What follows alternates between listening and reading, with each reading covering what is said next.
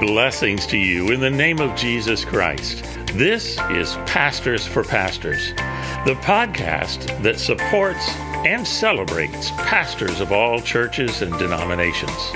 I'm Ken Broman, folks, and I'm so pleased you've joined me for this episode because it's a special one indeed. My guest today is the Reverend Dr. Jill Duffield, editor and publisher of the Presbyterian Outlook, the long standing and distinguished news magazine of the Presbyterian Church USA. Jill will tell us a little bit more about herself in a moment, but I'll tell you now that she's been a pastor, is the author of the recently published book, Lent in Plain Sight A Devotion Through Ten Objects and is a popular speaker and preacher. Jill has the advantage of a national perspective on the Presbyterian Church, and I think her observations translate pretty well onto most of the mainline denominations in our culture. From that unique perspective, she has some insightful and thought provoking observations. So, without further delay, let's welcome Jill Duffield thank you for uh, joining me for uh, Pastors for Pastors uh, podcast this time. It's great to have you here and great to have a chance to talk with you. And would love for you to give us a little bit of background uh, about yourself. We read stuff you write all the time, but uh, don't always get to see all of the, the background of, of who Jill is. Well, thank you. Thanks for having me. It's a pleasure. And um, a little background I am um, a Canadian native. So we moved to North Carolina. I started fourth grade in North Carolina. So I'm a, a good, solid transplant, I think. Been in the United States for a long time, but I think that does sort of color my view a little bit as uh, an immigrant and uh, a little bit of a different cultural background, I would say. Um, and then I went to University of North Carolina at Greensboro and seminary at Union in Richmond and DMin at Austin Seminary. I've been in this role at the Outlook for almost six years now. And I'm, I'm married to my high school sweetheart, uh, Grant, and we have three young adult children. I'm thinking of you, you, not only an excellent writer, but you have to be a professional observer to do what you do. And uh, you spend most of your time observing the Presbyterian Church USA. I'm curious, uh, as a as a professional observer, what you are observing at the national level. Um, this podcast is mostly for local pastors and not just Presbyterians, but I'm assuming that what you're seeing in the Presbyterian Church is probably true of most denominations uh, in the United States right now, uh, give or take a few years, one way or the other, in terms of trends. And and I'm uh, just kind of want to start out getting your picture of the big picture of, of what you see going on in in uh, the Presbyterian Church right now. Yeah, absolutely. And I do think it's probably applicable to uh, at least other mainline denominations. I think in the Presbyterian Church USA, we are uh, trying to figure out what it means to be a mainline church at a time when the mainline church has uh, lost membership and and I would argue probably lost influence culturally over the last number of years, many years actually.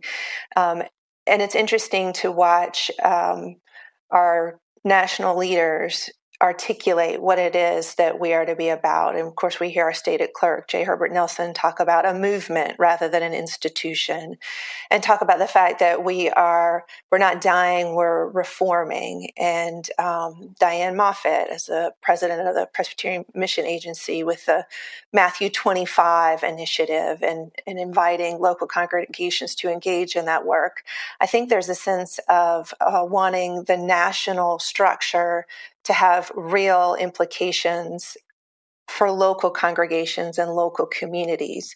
And I think we're figuring out how to do that. So rather than kind of a hierarchical ladder, it's more of a a net, I would say, of folks coming together with shared values uh, and finding partnerships within the local congregation, other Presbyterian congregations, but also just across shared values and communities, interfaith, uh, secular organizations coming together to work on particular issues.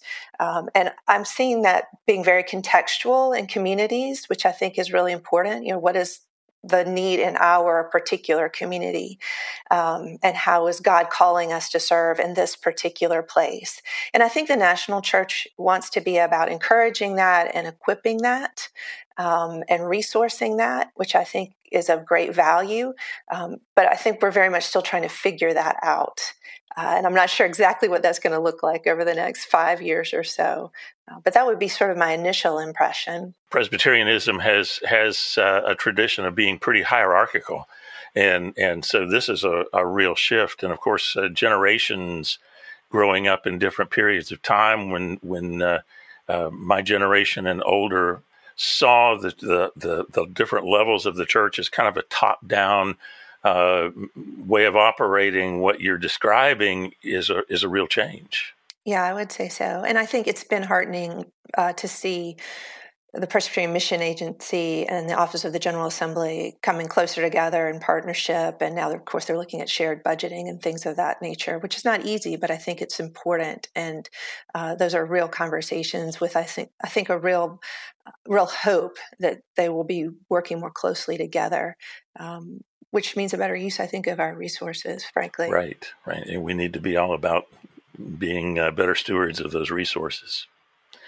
Um, so, what are you um, what are you seeing as as the worries or concerns that uh, as you as you interact with ministers and um, uh, other church uh, professionals, if you will. What are you seeing as the concerns, the worries that folks are having these days?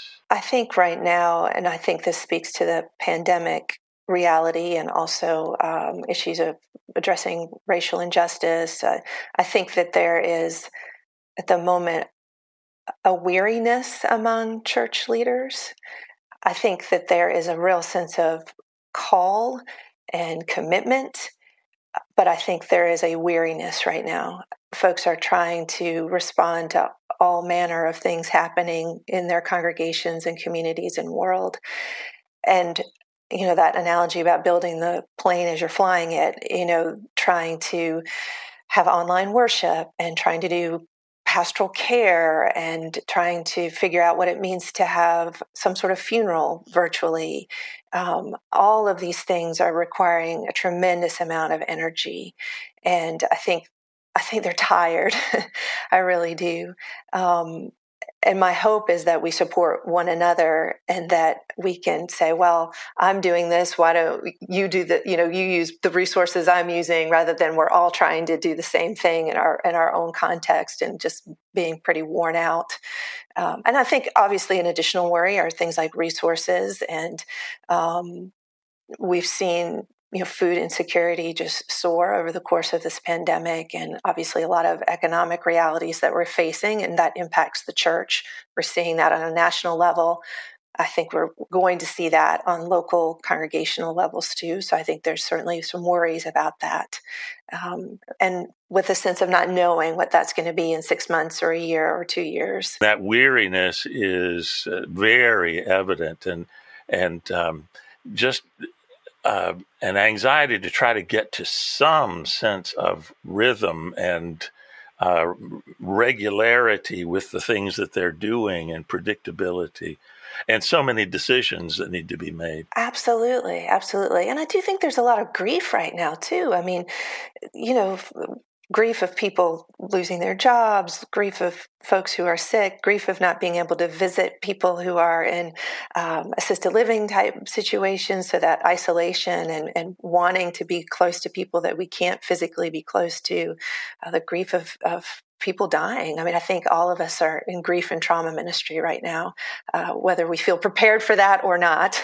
right. Yeah, I agree. I, I retired the first Sunday of May, which meant we were we were not able to say goodbye to each other, the congregation and I. We yes. just, uh, you know, that's huge. I just recorded a, a, final sermon and and disappeared, and uh, Yeah. Uh, so there was grief That's on so the congregation's hard. part about not being able to say goodbye, and and the same on my part. So yes. the, there are there are lots of different kinds of grief in this period of time.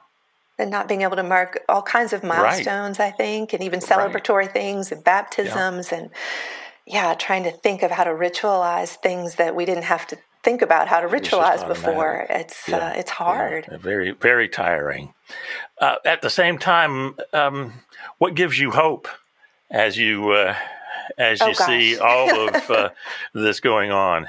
I see, uh, you know, a lot of things give me hope, and part of that is, you know, our, our ordination uh, vow about serving with energy, intelligence, imagination, and love. And I see people doing that uh, not just pastors, but all manner of church folk really trying diligently to be creative within these beautiful, horrible constraints that we have. Um, and it's, it's exciting to see folks just you know, we have this, I think, understanding in the church that uh, we have a difficult time changing, and that's true. But boy, we have seen that when we need to change, we can change and we can do it quickly. It's been mind boggling to see, you know, little tiny churches who are figuring out a way to do worship virtually. And it's exciting to see people doing Christian education classes on Zoom. And um, I got to speak to a church in Houston on a, Sunday morning. Uh, I'm going to speak to a church in um, Nashville in a few weeks. And I'm not going anywhere. I'll be right where I am right now, right? But but seeing that as an opportunity uh, for us to have conversations with folks we might not be able to facilitate otherwise. And I've also think it's hopeful. I've heard um, I was teaching a series of Wednesday night classes with a church, and one of the uh, people participating said she's in an assisted living situation. She's like, I've been at church more since this pandemic than I had been in years because she couldn't physically get to church. And now this church was offering all of these things online. And it was um, something we probably should have thought about a long time ago and didn't. And it was a reminder that there are folks for whom this makes church much more accessible. Uh, and so I think there's hope in that.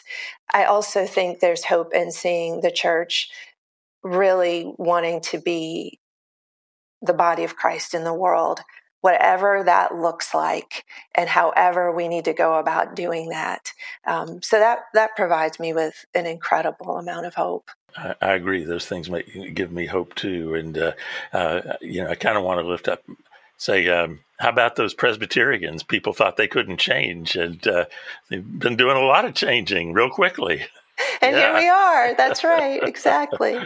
Which hopefully spurs us on for other yeah, challenges. Right, right, right. Which kind of brings me to the next question. Uh, you know, obviously 2020 has not just been about the pandemic. We've had a a lot of tra- tragic, terrible instances of racial injustice that have been right there in yeah. front of us on the television, and um, very disturbing. And and uh, protests. Um, and also violent, uh, as as some people say, those aren't protests. That's something else. But but um, how how do you see the the church uh, as as you've been able to observe and be in touch with people around the country. How, how do you see the church responding to that and uh, uh, and trying to mm-hmm. take that all in?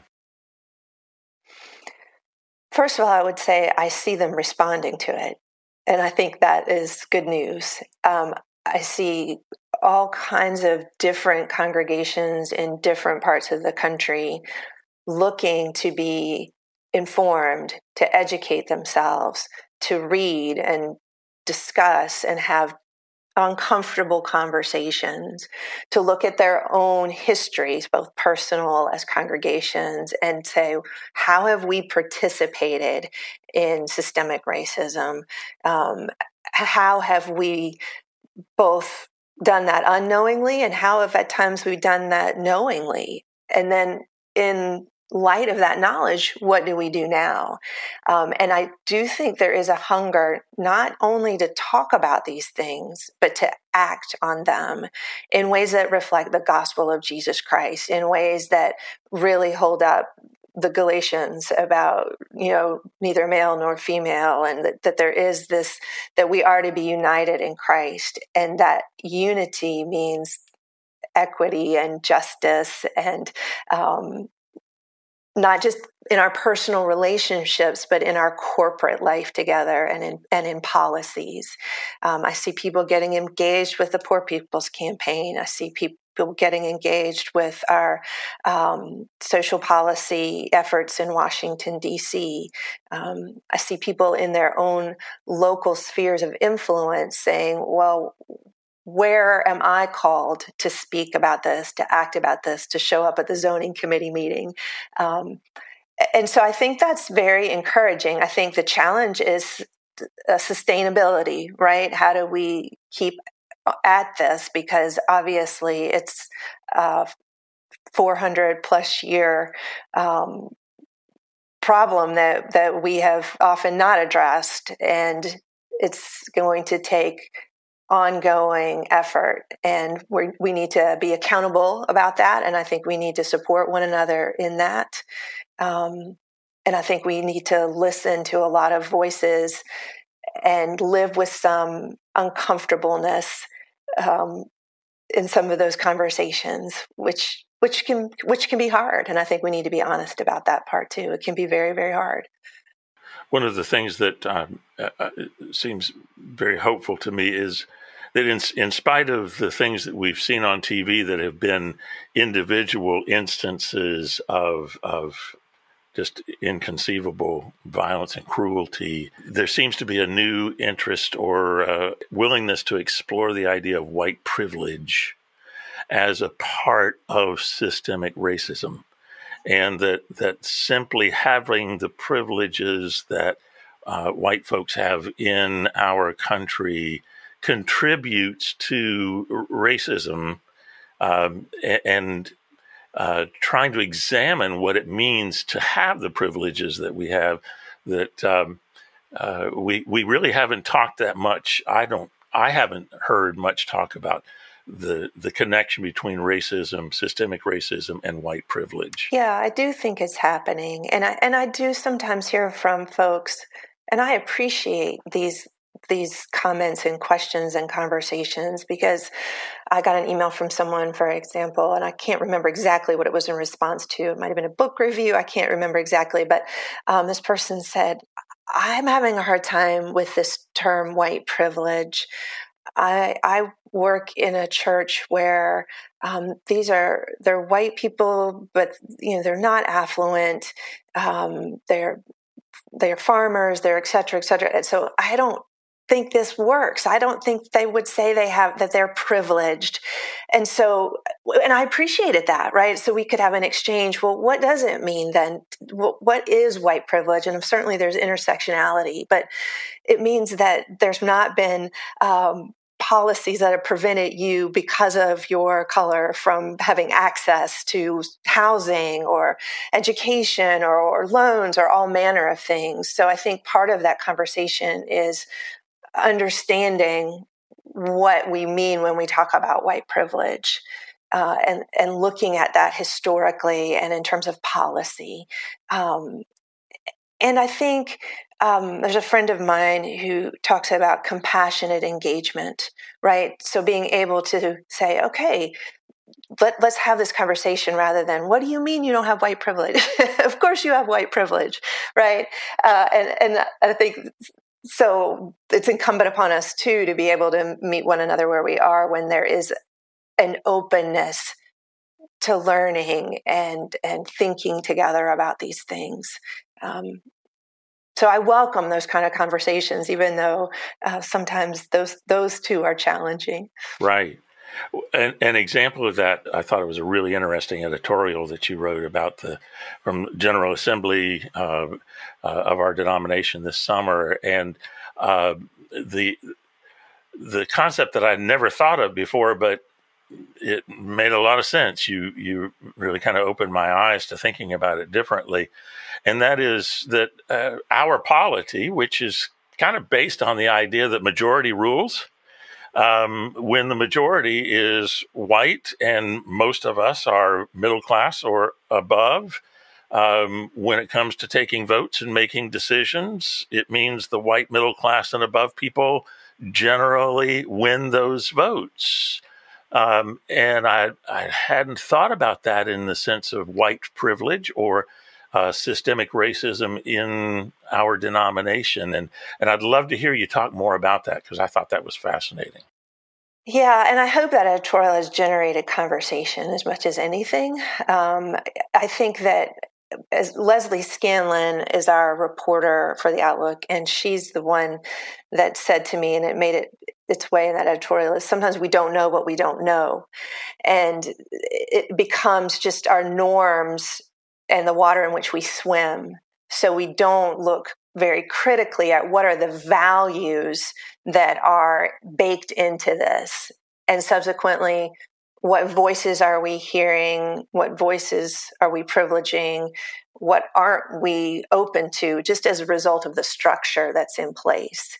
Um, and so that was my hope with that is really for us to look carefully at how we go about being the church, particularly on the, that national level. I think we use some of Robert's rules in local session meetings, but probably not a whole lot. I think there's a whole lot of, you know, talking back and forth and it's a lot more open. More informality. Yeah, right. exactly. Yeah. I mean, and obviously we're talking about a large gathering and, and that's difficult in and of itself. And it had particular challenges this year virtually. Um, but I, I someone shared with me a quote from the womanist theologian Katie Cannon, and she talks about there is no value free space. And if that is so, then we have to try and suss out what are the values in this space and who are they serving and who, who are they excluding. Um, and so that's a conversation that I hope we have in all of our spaces uh, rather than just sort of taking them, well, this is the way it is. Well, there may well be other ways to go about discerning together what the will of God is. Uh, and I, I hope we'll be open to those conversations and looking at it with some critical and prayerful thinking. Obviously, one one of the principles of, of Robert's rules is that minority voices should get heard uh, e- even if even if the majority makes the decision, the process is supposed to enable minority opinions to be heard. And and um, uh, as I read about General Assembly uh, this summer, I'm, I'm not being critical of anybody running it. It was a terribly difficult situation. It's uh, tough. Right. But, really hard, uh, yes. It seemed like maybe there were a, a, time or two where minority voices didn't get heard as much as maybe they could have. You know, it was it was hard, and I've seen this at other assemblies too. Sometimes the folks who who know the polity the best have are privileged because they know how it works and then there's others among us when we show up we're you know trying to figure out the process and so we're several steps behind um, and i think this summer's when it was virtual i mean it, it was very very difficult even to figure out how, how, do we even do this but my sense when i was um, when we were reporting on it the, there were moments where it felt like there was this movement and there was a sense of this was what i think the body wants to do and yet the structure was such that mm-hmm. it couldn't do it and that was part of my frustration was can't we just have a conversation even even in this bizarre setting you know can't we call on this person to share something with us?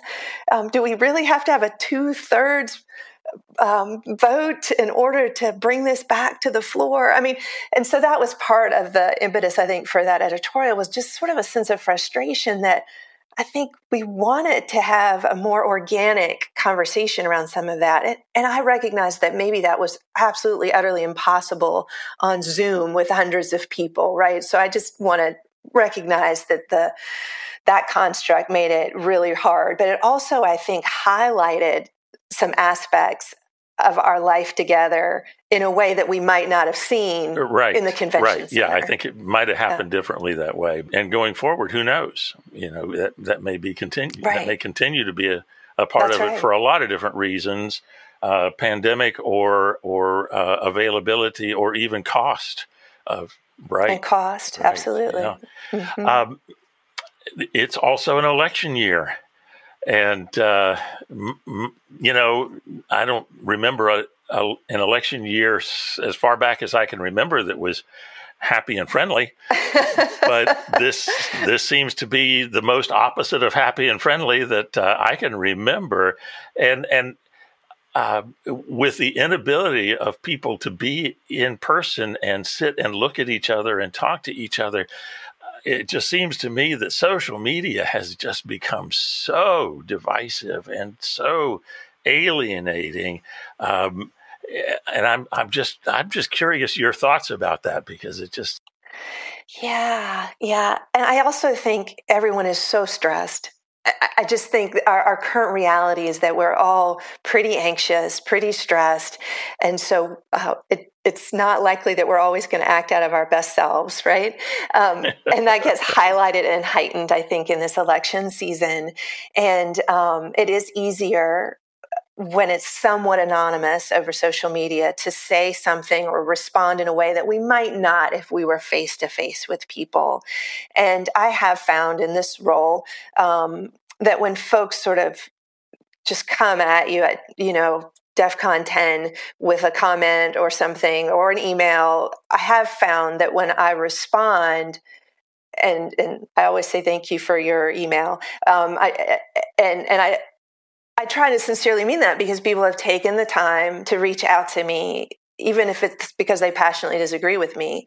Um, they're invested enough that they have reached out, and and and I will try and hear what they've had to say, and hopefully try and learn from that. Um, and whenever that, almost always when I do that, I almost always get a response back, and it's usually much less angry. It's it's usually much more of a humanizing conversation. It's harder to do that, I think, on Twitter and Facebook and some other of our social media platforms. But um, but I have found that, and this is hopeful to me, that really sometimes we just act out of some impulse. And when we realize there's a human being on the other side of that, we can have a much more gracious conversation. And personally, I try and think about and even ask people what's at stake in this for you? Like, what's at the heart of this for you? Why does this cause you so much fear or anger or pain or whatever it is? Um, and that usually changes the tenor of the conversation. We can't always we can't always do, do that, that, but Right. But how, how do you do that personally? How, is that just your personality or have, how have you learned to kind of put aside the, at least for me, is that initial reaction of, oh, yeah? Well, let me tell you what I think. Um, well, sometimes you... that is my initial reaction, and I have to just take a pause, you know, that holy pause. Yeah. And sometimes I wait a day, and um, right. And and I I think it's partly because I really believe and know that we are united in Christ. And that's not of our doing, right? And I, when I go and speak places, I tell people, like, you do not have to like me, but God says you have to love me. And so, and I have to love you, right? And, yeah. and, and so I try and remember that, and some days better than others, yeah, right? right? Sure. Um, and uh, Jonathan Walton, and I heard him speak, I think it was at a Next Church conference, and he talked about the importance of being able to articulate your moral framework.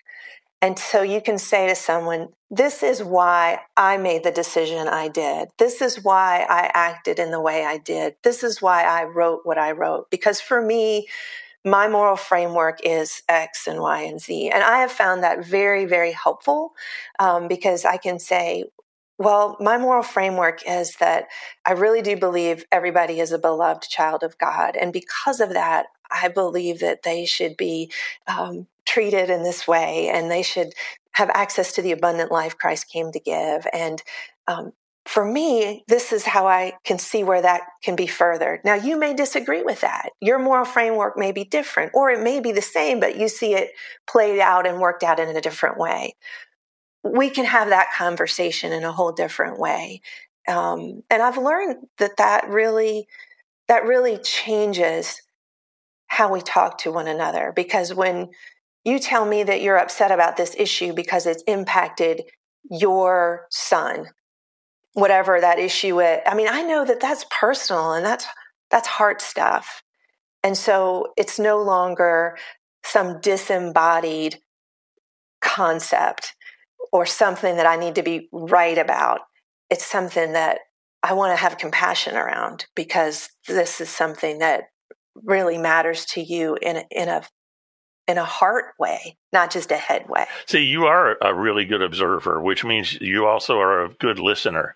It's it, it's clear that you're able to to focus on the other person and listen, and that's that's a that's a skill and a value we all ought to have more of. Uh, I, I, admire that. One of the uh, the things that I've been reading and hearing is that in many ways the pandemic and maybe all the other things going on and blending together have sped up some changes in our culture and in our church that were happening anyway. It's just happening faster because it's had to be with the pandemic and and right. um, I, I'm curious as to how you see that happening and what do you think are the things that after the I don't I don't know that the pandemic is ever over, but after we've gone back to being in person in our worship and in our our daily lives, what do you see as the changes that we'll take with us and will become a permanent part of church life? Yeah, yeah, I've been thinking about that a lot, and I do think it has sped up some some changes, and I and I think certainly there's some gifts in that. I also think that it has highlighted. Eh, I will say for me, it has highlighted the value of being in person together. Oh, yeah. I miss that tremendously. Right. I miss being on the pew and singing with people. I I, I went to an outdoor, masked up um, prayer service. And when we mumbled the Lord's Prayer together, I got teary eyed because yeah. we were saying this together, you know. You could so hear I, other people doing it too. Oh my gosh, yes. And and so I think that that has been a gift, right? Not to take that for granted. And I think we right. will we will be so glad when we can sit around the table together in the fellowship hall. And yeah. um, so I think it highlights the gift and the importance of that. And I also think it highlights that we need to have a lot more on ramps at the church, and mm. we need to mm. have a lot more channels through which to share the good news of Jesus Christ and to be community, and that a virtual community is community. And for some, that is the way that they will access the community and and will be a part of worship and that is okay that is not going to mm-hmm. be somehow uh, less than so I do think we'll in some ways be a hybrid church and that I have all, I've thought for a long time in our culture, we kind of access everything when we want to access it. Um, mm. You know, we watch things when we want to watch them, not at eight o'clock on Thursday night like we used to. Right. You know, we go to the gym when we want to go to the gym. I mean, yeah. and so the church has been in some ways an, uh, an outlier in that this is when we come to church. This is mm-hmm. when we have these things. And I think our new reality is such that that's no longer true. And I think we're going to have to continue that so that folks can have access and they may listen to the sermon while they're walking their dog um, because that's when they can do it and i think we need to to value that and celebrate that and recognize we're going to have to be both and in person and also available virtually, which I think right. is going to be a challenge just in terms of resources and energy, yeah. all of those things. Yeah. Um, but How I do you also, staff? How staff, do you staff that I do. That? I think communications people are going to be hugely important. They already were, but they're going to be even more so. I think we're going to have to get much more savvy about um, social media and how we use it and how we reach out to people with that. But I think that's exciting. Um, and I also will say there are other groups who do that for ill. Uh, and have yeah. great strategies for reaching people with their messages that are mm-hmm. that are counter to the good news of Jesus Christ. I would argue, and so boy, do we need to be intentional about sharing the gospel through every medium possible and partnering with other people who know how to do that and partnering with people who are in different generations. Um, yeah. I have a 17 year old who likes to critique the PCUSA's Instagram account with regularity. Um, so we need to call on those folks for whom that's their native language. You know, that's right. That's right. Your 17 year old could get a job. right. She worked all summer for various Presbyterians. You know, uploading okay. and editing their videos, which is who right. knew that would be her summer job. But to, to see churches and, and ministers who this is not what they signed up for uh, to exactly. to begin to yeah. learn how to live stream and post on on YouTube and uh, you know learn how to talk to a camera uh, and and and realize that you're actually reaching people that you hadn't been able to reach before. Absolutely, it's very exciting. Absolutely. Very exciting. And it's fun, right? When you have a Bible study and there's people from, you know, four yeah. different states and occasionally a different yeah. country and you connect in that way that you you could have before but you never thought right. to do it necessarily right. uh, so there there is some hope and energy and some creativity around this uh, that i think is going to i think it's going to energize the church in a new and different way um, and make it accessible in ways that perhaps it has not been before as i said the the woman in the assisted living place was like I've been at church more this month than I had been in years, right? yeah, that's right. That's right. Uh, I do think that's exciting, and it and it's it it is one of the uh, the the pandemic is not a good thing, but it, it's one of the good things that God is bringing out of it. I think is is forcing yes. us to do things that we should have been doing anyway, and now we have to do it. Right. And uh, right. And in that way, reaching folks and and connecting with folks. And I hope I hope we're being um, kind of gracious with one another and and um, being able to fail forward sometimes, you know, and just say, you know, we're going to try this and this is not this is not our wheelhouse and this is new to us, but boy, we're going to give it a go. And and I think there there has been um, some forbearance, yes. some mutual forbearance around some of That's that. Right. and now everybody knows what what it is when Zoom freezes up. And you know, I mean, we've all had those moments when our, our cat jumps on our lap, and and there's sort of a humanizing factor to this that that has actually, I think, been a gift. It's in yeah, a lot of ways. Yeah you get to see each other in our homes, and, right? And, you know, with the dogs and cats and kids. Absolutely, absolutely. uh, this has been fun. Uh, I'm just curious: is there anything else that you would like to share? Anything that uh, we haven't talked about that that is on your mind, or that uh, uh, you'd like to talk about? Well, it's been a gift to be with you, so I'm most grateful for the invitation. And I think that I would say that as challenging as this season is, I do believe that it is shaping us in ways that we can't yet see, but that God will nonetheless use. And I am I'm hopeful, even as I know we have so many folks who are really hurting right now, but I think that we're beginning to see things that other people probably have lived on a daily basis. And hopefully we are going to respond in ways that show forth the, the love and compassion of, of Christ. And I, I really believe that um, that this is going to be a generative time on the other side of whatever the other side of this looks like. It'll be incremental. I don't think that's going to be a back to normal. I, I, heard someone say we shouldn't go back to normal. We should strive for better. Yeah. And and I like I yeah, like that. Yeah framing yeah, of this. I agree. I, I, heard somebody say that any church that goes back to February and picks up from there is making a big mistake. Yeah. I would agree with that. Absolutely. We've learned a lot of There wrestled blessings yeah, out right. of this. That's I a think. great way to say it. And, and, and maybe a limp or two with uh, in the hip. and maybe a limp or two, exactly. Absolutely. well, Jill, thank you so much for this time. It's, it's been a pleasure to talk with you, and uh, we just have met very briefly before, but to get to know you a little better too. It's a gift. Thank you so much Thank for having me. I appreciate it. What a privilege to have Jill with us for this important program. I hope you found her observations as thought provoking and perceptive as I did.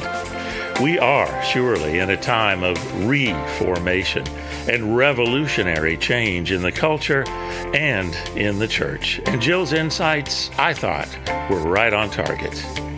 If you have feedback you'd like to offer on this or any other episode, please email me at pastorsforpastors2020 at gmail.com. That's pastors, the number four, pastors2020 at gmail.com. If you haven't done so already, please subscribe to this podcast and give it a positive rating so it'll be easier for other pastors to find when they search for a podcast like this. Thanks again for joining us. Until next time, I'm Ken Broman, folks, and this is Pastors for Pastors.